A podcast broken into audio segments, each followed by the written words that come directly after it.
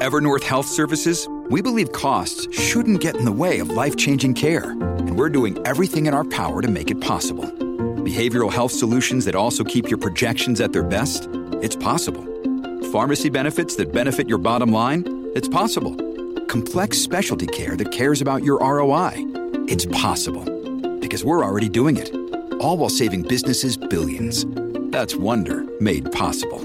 Learn more at evernorth.com/wonder.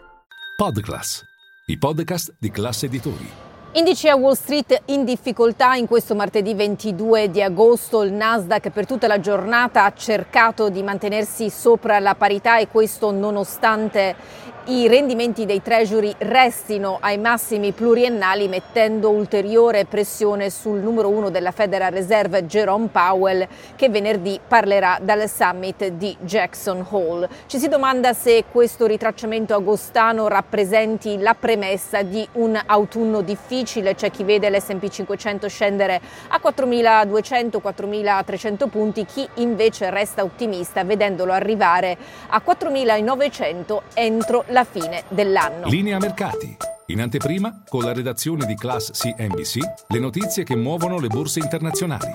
Oggi a difendersi sono stati i settori più difensivi come quello delle utility, tech al palo, su fondo il settore finanziario anche se sono state le banche regionali a soffrire di più e questo perché S&P ne ha bocciate 5 in una mossa simile a quella realizzata due settimane fa da Moody's. Nel frattempo eh, Nvidia ha toccato un massimo intraday eh, salvo poi invertire rotta alla vigilia dei tanto attesi conti che determineranno forse la rotta del, di questo titolo e del tech in generale, visto il boom della domanda legato all'intelligenza artificiale. Nel frattempo eh, calo di circa il 13% per Macy's che suona particolarmente cauta sul fronte dei consumatori, eh, tonfo record di oltre il 20% per Dix Sporting Good per lo stesso motivo.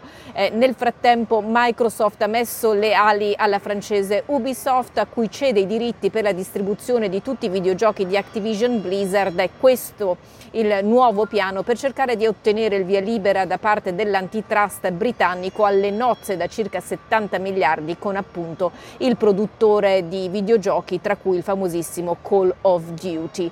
Eh, chiudiamo con ARM perché gli investitori sono piuttosto preoccupati dalla dipendenza del produttore britannico di chip dalla Cina. È quanto emerso sostanzialmente dal prospetto preliminare che è stato pubblicato ieri e che è stato particolarmente analizzato dagli investitori. Sul fronte politico, infine, Donald Trump si prepara da un lato a costituirsi giovedì in Atlanta dove deve rispondere delle accuse di aver tentato di sovvertire l'esito delle elezioni del 2020 e nel frattempo emergono dettagli di una cena che si è svolta la settimana scorsa con alcuni dei suoi consiglieri economici ed in cui è ventilata l'idea di imporre dazi virtualmente su tutte le importazioni in arrivo negli Stati Uniti.